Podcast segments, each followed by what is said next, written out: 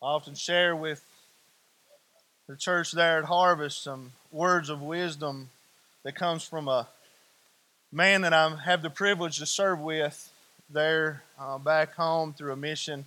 Talk a little bit about that here in just a little bit, but uh, he always says that if that doesn't get your fire burning, then your wood's wet.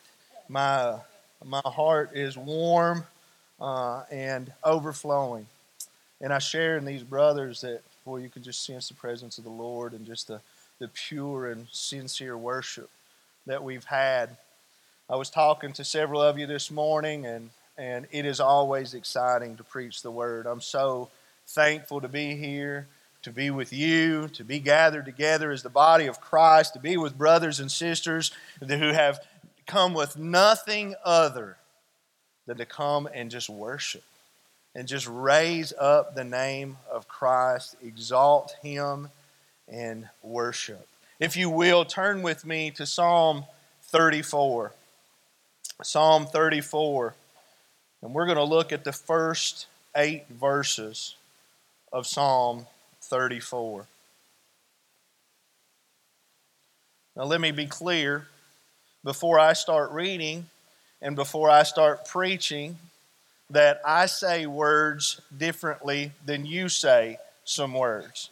So if there's a word that I say that you don't understand, then you jot down what you think I might be saying, and we can clarify afterwards because there'll be a few of those, I am sure. Psalm 34, beginning in verse 1, David writes, I will bless the Lord at all times. His praise shall continually be in my mouth. My soul makes its boast in the Lord. Let the humble hear and be glad. Oh, magnify the Lord with me and let us exalt his name together. And yes, I say it loudly because David puts an exclamation point right there as well. I sought the Lord and he answered me and, I, and delivered me from all my fears. Those who look to him are radiant and their faces shall never be ashamed. This poor man cried, and the Lord heard him and saved him out of all his troubles. The angel of the Lord encamps around those who fear him and delivers them. Oh, taste and see that the Lord is good. Blessed is the man who takes refuge in him. Would you pray with me? Dear gracious Heavenly Father, God, I stand here an unworthy man. But God, I am a man who you have lifted up, who have heard my cries, who has saved me. And God, till this day, I don't understand your plan, why you would call me to be so privileged to preach your word. God, may you bless it. May you bless the preaching and the teaching. God, I trust that you have prepared hearts to absorb what you say here through David. God, we thank you. Thank you for loving us. Thank you for this place. Thank you for this time. Thank you for this opportunity for us to once again gather together as the body of Christ and offer to you worship. In Christ's name we pray. Amen. Have you ever been at a place, maybe it's your house?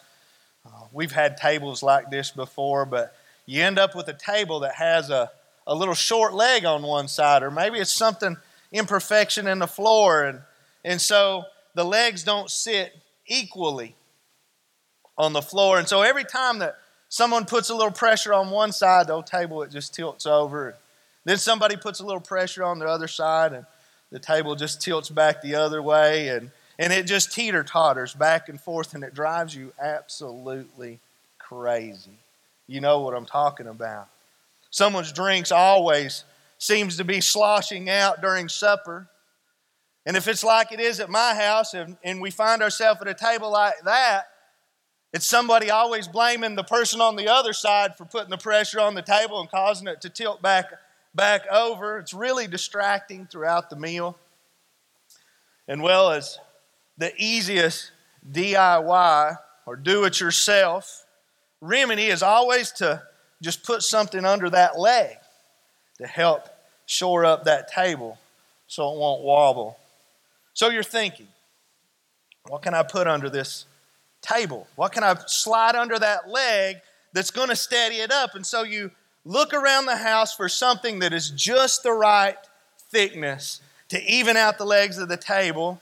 And you walk in your child's room if you have children, because I can tell you as a parent, and you know this if you're a parent, that's where you're going to find the most stuff and the most stuff that won't be missed anyway. And so you walk in there and you spot a children's book that happens to be just the perfect thickness. And you know in your mind, they're never going to miss this one book if I take this book and help shore up that table. And so you take that children's book and you slide it under that table, and it's a win win situation. Meal times become so much more enjoyable after that because there's no more spilled drink, there's no more bickering back and forth across the table over that wobbly table that is driving driving you nuts, has driven you nuts at so many meals before. That book has brought joy. That book is, is doing a, a very good thing for you and your family. Because of that book, the family is now able to enjoy one another around the table again. Now, think about this the book is serving a purpose. And not only is the book serving a purpose, it is serving that purpose with little to no glory ever being given to the book. Even though it's serving you so well, never does anybody say, I'm so thankful for that book that's holding up our table. And as a matter of, foot, a matter of fact, the, the book lies under that table leg. No one ever sees it. It's getting beaten, it's getting battered, it's down there under the feet of the people that it's serving. You just have to say, man, that's one humble book. To do that good work and to never receive any glory for it, what a humble book that it, it is doing such a good deed and receiving no glory. But then one night, the family has over for dinner a local author who they have come to know. And when the dinner bell rings, they all make their way in to find their seat at the table. And sometime throughout that meal, that guest drops his napkin, and when he bends over to pick it up, what does he see? He sees his book being used to prop up their table. Is he honored? Because they have found such a noble purpose for his book? No. No, he's heartbroken. He's offended. Perhaps he's even angry. Why? Because that was not at all what he had planned for that book. He was the author of that book. He had a story to tell with that book. His book was to bring joy, but not holding up a table, not joy from holding up a table. It was given hope to the children that would read it. He gave birth to that book. He created it for a specific purpose, though they meant no harm, though they didn't mean to ever offend the author of the book, though they were just trying to do something good. At the end of the day, they had no right. They had no authority to ever use that book for any other purpose outside that which its creator intended. Now, I affirm the Westminster Shorter Catechism and the Baptist Catechism likewise, in that they teach that the chief end of man is to glorify God and enjoy Him forever. God, as creator, who knew you and knew me in the, our mother's womb, who knew your name in eternity past, created you for a purpose. I am guilty of saying that we are to bring glory to God, But we have to be careful here. We have to be careful when we say it that way because this can quickly become some faulty thinking. See, we might get away with bring forth glory to God, but we can never bring added glory to God. God has all the glory that He could ever possess. It's perfect glory that God has. No, our purpose is not to add glory, but rather our purpose for being is to shine God's existing glory. As His image bearers, we are to adore God in such a way that His glory is shown through us. We are to bear likeness in His Son and produce fruit for His kingdom so that the Creator God, the Father God, the Almighty God is exalted and worshiped and feared. Why? Because He is God. You see, we don't have the authority, we don't have the right to use our lives for anything other than for the purpose that it was given. Even though sin defiled the God bearing image that we once had, Christ redeemed it. Just like that book, so many times we find God's people doing some mighty good things, really good things, living good moral lives. We find the church serving a really good purpose. They are humbly giving themselves under the feet of others, but to what end? But to what end? Just as that book was never designed to hold up that table, you and I were not designed to use our lives for any other purpose apart from glorifying God. We glorify God when we live obedient to His plan and His design. And As David says, it tastes so good that we cannot stop indulging ourselves in His goodness. It's better than tomato grape, which you introduced to me in Kentucky. David says, I will bless the Lord at all times. Doesn't that seem bold to you?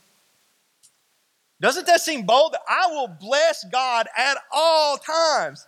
But you know what? As we read everything that David wrote, it seems like David was always bold in the way he spoke.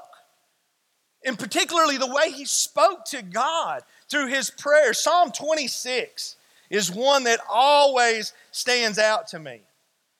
Psalm 26, for, uh, let me read that to you, just a few verses of it. Or let me just read the whole thing, it's very short. David says this in, in Psalm 26. He says, Vindicate me, O Lord, for I have walked in my integrity, and I have trusted in the Lord without wavering. Now get this. Listen what he says to God. He says, Prove me, O Lord. Try me. Test my heart and my mind, for your steadfast love is before my eyes, and I walk in your faithfulness. I do not sit with men of falsehood, nor do I consort with hypocrites. I hate the assembly of overdoers, and I will not sit with the wicked. I wash my hands with the in innocence, and I go around your altar, O Lord, proclaiming thanksgiving aloud and telling all your wondrous deeds. O Lord, I love the habitation of your house and the place where your glory dwells. Do not sweep my soul away with sinners, for my life with or nor my life with bloodthirsty men in whose hands are evil devices, in whose right hands are full of bribes. But as for me, I shall walk in my integrity. Redeem me. Be gracious to me. My foot stands on level ground. In the great assembly, I will bless the Lord. Now, for the ones of you that might not know me, you know that I work, let me tell you that I work with a mission back home called Camp Nathaniel, and a part of what we do is a summer camp all summer long for all different age groups. And for all summer long, we have we bring in our summer staff that we call them that come in and they help us hold those camps. And we break those summer staff up into discipleship groups. And then we, as full time staff, we take those summer staff and we share with them for about an hour a week in a discipleship uh, group. And so I had four high school and college age men in my discipleship group all summer long. And I read them Psalm 26 and I asked them this Do you feel confident enough to talk to God this way? Do you have the confidence to be able to pour out and speak to God so assertively? Have you got that kind of confidence in your walk? And I think for most of us, we'd feel prideful if we ever spoke to God this way. But it's not pride that David speaks. What did David say in our primary text? He said, My soul makes me boast in the Lord. I boast in the Lord. David makes his claim not out of pride, but out of allegiance, about out of his love for God. That's where David comes from. That's the heart which David speaks so boldly. So, guys, listen, it's time that we become bold. It's time that the body of Christ become bold. It's time that we become fearless, which is another very popular theme of David. It's time that we stand and become courageous. We were created for this. Be bold in your faith, live with abandonment. Don't just surrender some, but surrender it all, everything to God. David boldly, boldly says, I will bless the Lord at all times. And then he tells us how, he tells us why, and then he challenges us to do it too. Let me begin with how. When David boldly says, I will bless the Lord at all times, and here's how. Here's how that I'm going to do it. At the end of verse 1, he says, His praise shall continually be in my mouth. In an article that he wrote back in 1978, John Piper said this about blessing God. He said, Blessing God is an expression of praising thankfulness or an exclamation of gratitude and admiration the whole book, this whole Bible, this whole thing that we read and we study and we hear preached and, we, and taught and that we pour ourselves into, the whole thing is God revealing Himself to us. We cannot begin to understand God fully is so far above what we have the capability of. But God pours into these pages just a glimpse of who He is. And though we can never see it, God reveals Himself thousands and thousands and thousands of ways in His Word, in His creation, through the body of believers. He shows us all about Himself, all that He can, more than we can ever comprehend, just to give us a glimpse, just a small fraction of all the glory that he holds. J.I. Packer, in his book, Knowing God, asked the question What is the best thing in life? Bringing more joy, delight, and contentment than anything else. And then he answers his own question knowledge of God. Knowledge of God. Knowing who God is. By God revealing his glory to us, he then releases us and He empowers us to do the very thing that we were created to do, and that's glorify Him, bless Him by praising Him. We bless God every single time that we stumble through our words trying to tell someone how in awe of God that we are. That's a blessing to God. When we tell somebody and we feel like that we're just hitting here and hitting there, but we're trying to articulate who Jesus is, who Jesus is to me, and we stumble through those words of how Christ became flesh and how he lived a sinless life so that he could then give his life as the perfected and final sacrifice that would atone for my sin. And sometimes when we share that very gospel, we walk away from that conversation feeling defeated and feeling like that, that we have just messed up and feeling like, you know what, I'm just such an idiot when, when we feel that way as we walk away. But God is saying in that moment, that one right there belongs to me. That one belongs to me. I've shown them, I've called them. That's my child. That's my child giving those praises. That's my child sharing in the glory of who I am. God shows us who He is so that we can know Him and we can trust Him and we can love Him. We will want to serve Him we will want to bless him. Packer goes on to say just a few pages later knowing God is a relationship calculated to thrill a person's heart. Isn't that sweet?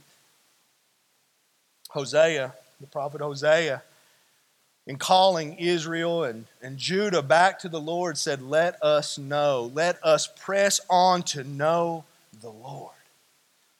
God's praises should continuously be spewing from our mouths. I miss Bobby Wilkins. And if you knew Bobby, then you miss him too. There was a guy who he was never short on. He was always continuously praising God. I can remember when y'all would get to Lotts Creek and we'd break up into groups and we would start delivering the Christmas boxes. I'd always remind the groups take your time, don't be in a rush. Spend some time with the families that you're blessing with these Christmas boxes. And everybody would want to be in Bobby's group. Why? Because Bobby was never short on words when it came to praising God. He was always ready to praise God. When my family and I had the opportunity to go to Ahwatukee last year, one of my favorite parts was hearing my wife and my two daughters sing, It is well with my soul. They sung that in a small, simple house of a lady named Miss Ruby. And if you've ever met, been on the trip to Ahwatukee, then you know Miss Ruby. And Miss Ruby and her husband were there. And Marty and Rachel and Riley, they sang that hymn in English. They sung it with no translator. So Ruby and her husband, they couldn't even understand the words that were being sung, but everybody in that house knew what was going on. Praise was being poured out through their lips. They were praising God as they sung that hymn. And even though Ruby and her husband, they couldn't understand the words, they knew that there was praise being sung. God was surely blessed in that moment. If I'm not mistaken, and I confirm that this this morning, Ruby was included in the group that Pastor Aaron baptized on his last trip to Mexico. So I ask, how is your life blessing the Lord? How is your life blessing the church? What ways can you find to bless them even more? I ask you the question how can you reorder your life to know God and bless God in a greater and greater way? Or maybe the question is for you what is it that you have held so tightly to that it causes a shadow to be cast on the glory of God being shown in your life? Are you saturated in the Word of God. When that offering plate passes by each Sunday, in your, is your giving filled with worship in such a way that you humbly lay out that offering into the plate as you quietly whisper to God, This is everything, God, that I have to bring you today? Are you living intentional for the gospel of Jesus? Knowing God is to praise God. And praising God is to bless God. We must be a people who are God focused, God bonded, God seeking, God spoken, so that we will surely receive the blessing of God and in turn be a blessing to God. David was a man after God's own heart, determined to bless God and we not only learn here how, but David also boldly says, I will bless the Lord at all times, and here's why. Here's why that I will bless the Lord at all times. Verses 4 to 7, back in Psalm 34, our primary text, he said, I sought the Lord, and he answered me and delivered me from all my fears. Those who, to, who look to him are radiant, and their faces shall never be ashamed. This poor man, this poor man, and the Lord heard him. This poor man cried, and the Lord heard him. This poor man cried, and the Lord heard him and saved him out of all of his troubles. The angel of the Lord encamps around those who fear him and delivers them. Who can argue with David's words? If you know the Lord today, that's your prayer, that's your praise to God. At some point, God called and gave you an opportunity to respond. He heard your cry, and He saved, and He delivered. You know, the Psalms of David are often linked to various life encounters that David faced. And then those experiences that David went through, they would in turn be what led David to write. And so the Psalms are sometimes songs of psalms of praise and worship. They are psalms of thanksgiving, and some are lamenting and pleading words of the writer. Listen to David as he cries out, as I read a few verses from the 22nd Psalm. He says, My God, my God, why have you forsaken me? Why are you so far from me? From the words of my groaning, Oh my God, I cry by day, but you do not answer, and by night, but I find no rest. Yet you are holy, enthroned on the praises of Israel. In you our fathers trusted. They trusted, and you delivered them. Then they cried, and you rescued. And they trusted and were not put to shame. But I am a worm and not a man, scorned by mankind and despised by the people.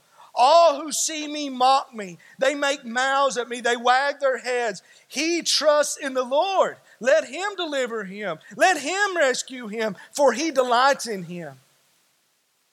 Yet you are he who took me from the womb. You made me trust you at my mother's breast. On you was I cast from my birth, and from my mother's womb you have been my God. I will bless the Lord at all times. Why? Because God is true, because God is faithful, because God is sovereign, because God is full of knowledge and full of power. He is the creator, the Almighty God. He's the Alpha, He's the Omega. I need to praise God and to know God. Why? David says it here because God chose to know me. I seek God. I want to know God. I want to praise God. I want to bless God all the time. Why? Because God chose to know me. And David goes on in the Psalm of Lament to say, I will tell your name to my brothers in the midst of the congregation. I will praise you. David sought the Lord time and time again. And time and time again, God answered and God delivered. He heard the cries and He saved him. God never, never denies true repentance. Do you hear that? God never will deny true repentance. He never turns away from true obedience. He always blessed and is always blessed by proper worship. He accepts every single offering that we bring with true gladness and self sacrifice. God never hides from those who seek Him. Never. God is faithful to his children in all things. And so we bless God at all times. I'm the financial director for the mission that me and my family serve with. And so I receive every single gift that comes through. And for years, for I don't know how many years, every month you could count on for sure two particular donations. One of them had two $1 bills folded up into an envelope and would be sent. The other had four dollar dollar bills, closed up together, folded over, and sent. And those offerings were earmarked. Use where needed. Use where needed. You have to understand the mission that we work with to really fully appreciate these gifts. Camp Nathaniel has 35 or 40 buildings on the campus. More than a dozen families serve full time in the ministry there. Over 500 acres of land, beautiful land. We have the nicest kitchen facility in all the county. We have a full gym that has a recreation area, a separate kitchen and snack room that goes with it. We have a 50 foot climbing tower. We've got a huge swimming pool, a water slide. We have 15 horses. God, I mean, I could go on and on. God has blessed this ministry. And in its 86 years of ministry, this mission has never borrowed the first penny. They have never solicited for the first donation. They have never held a single fundraiser, nor have they ever written for the first grant. And I tell people that, and they say, Well, how then? God. God's people. It's God's people sharing the glory of God's work and giving to the glory of God's work sacrificially, not because they're asked to, but because they're compelled to. Because God has chosen to know them. They give to the kingdom of God. God has used his people to support this work for 86 years. And to this day, it amazes me as much as it did the very first day that I was there. I can remember sitting at the desk with my predecessor who had taken care of the finances there at the mission for more than 40 years. Been there now more than 50 years, and he still comes in on a part time basis. And he was sitting kind of going through some training with me and, and showing me some of the, how, how the, all of the bookkeeping and things work there at the mission. And I asked him this question I said, Mr. Plitt, what do you do when there's not enough? And with a very perplexed look on his face, he looked back at me and he said, There's always enough. There's always enough. Mr. Plitt, what do you do when there's not enough to pay the bills? What? There's always enough. God blesses the gifts of $2 and he blesses the gifts of $4 just like he blesses the endowments of 10,000 or 100,000 when they are offered as humble offerings of self-sacrifice. Always. I have met with most every partnership that Iron City has as part of its mission strategy. And let me take a second here to exhort you to follow the leadership of this church. They are leading well. They are leading faithfully, and they are leading you according to God's plan and purpose for the church. In meeting with the partnerships of Iron City, I have found one thing to be certain you are at work where God is at work.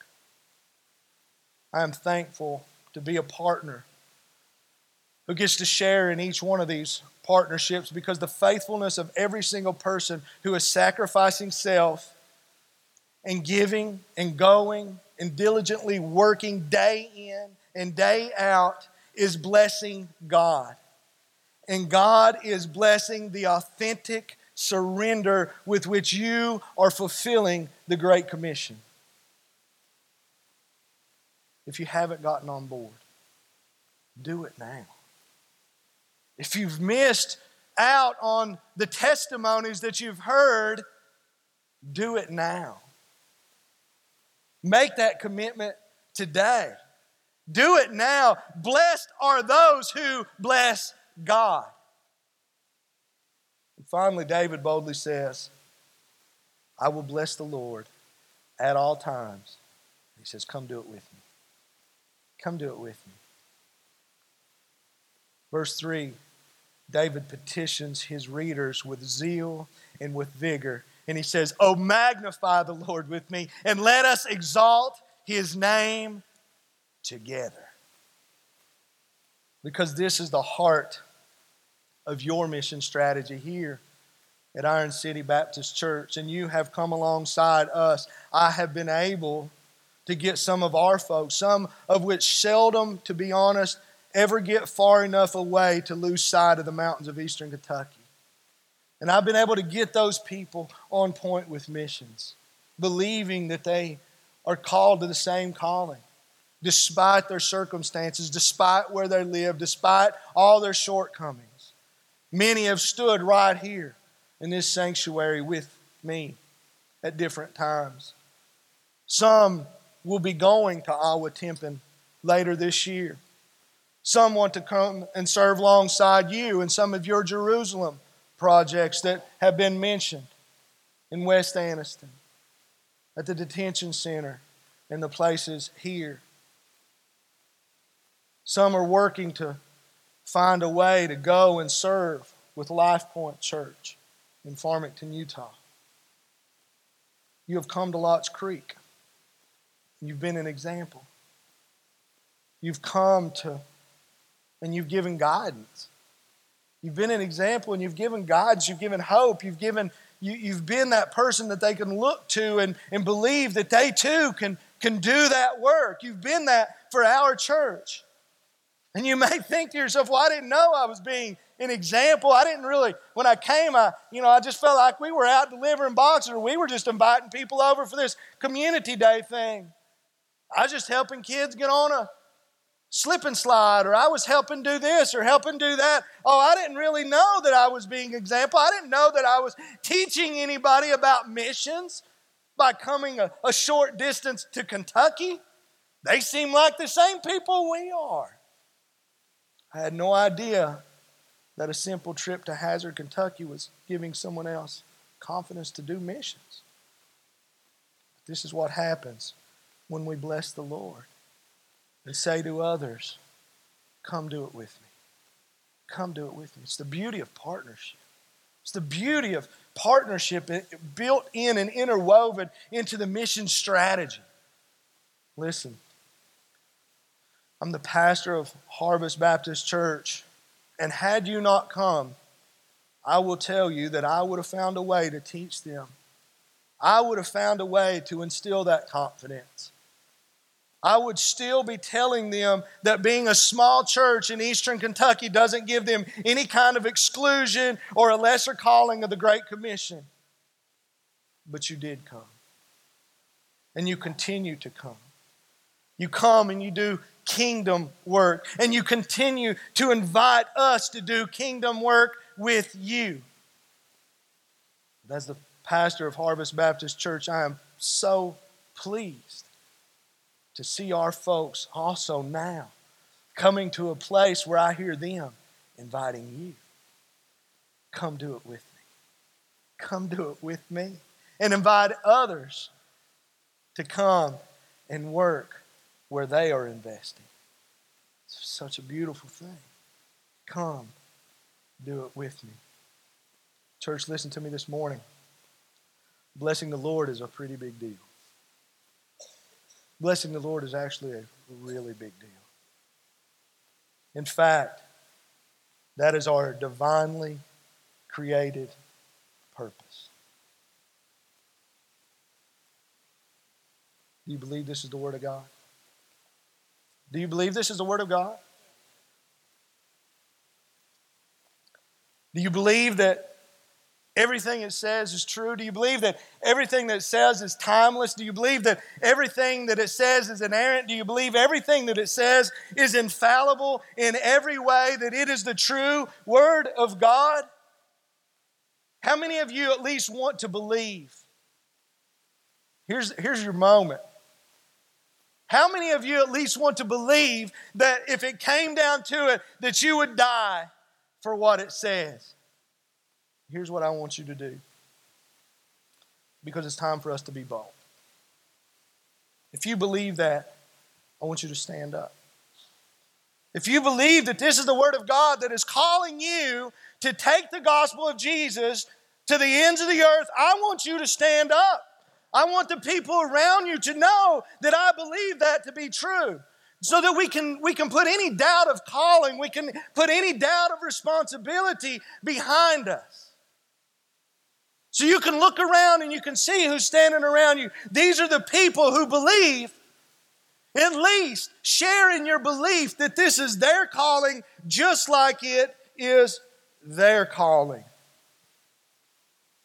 I believe everything that I read in this book calls me to respond. I received it as the Word of God. That's how I read it. I read it that it is from my Creator, my Heavenly Father, and I receive it as my final authority and ultimate authority in my life, just like you do. And I respond. And it's plain that as we read through the scriptures, that believing up here, that's not the belief that it's calling us to believe with. It's not just up here. We do it in our hands, we do it in our feet, we do it with the continuous praise being on my lips and yours. The evidence of whether I accept or reject it is how I live day in and day out, in season and out of season, living a life that is worthy of the gospel of Jesus Christ. So, what I want you to do is with the people around you, I want you to lock an arm. I want to see you lock an arm with the people around you. It's not hard.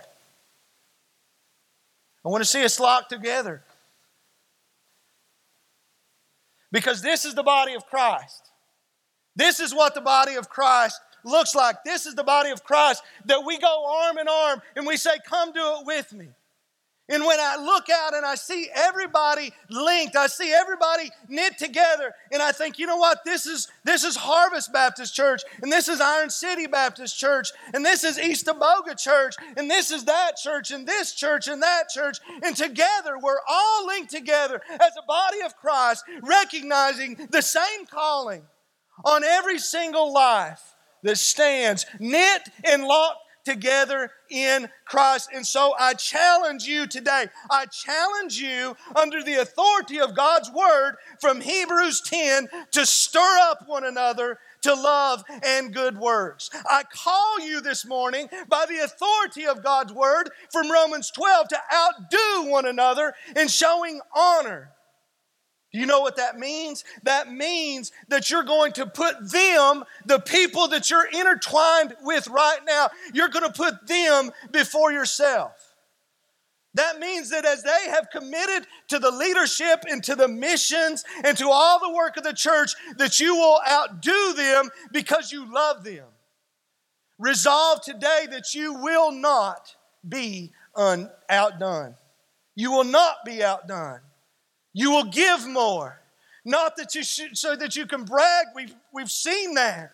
It's about boasting in the Lord. So it's not so that you can brag, you're going to give more because the people in whose arms that you're joined care about missions and what God is calling and commanded. And you're going to show them honor by being an example of sacrificial giving. Will you go more?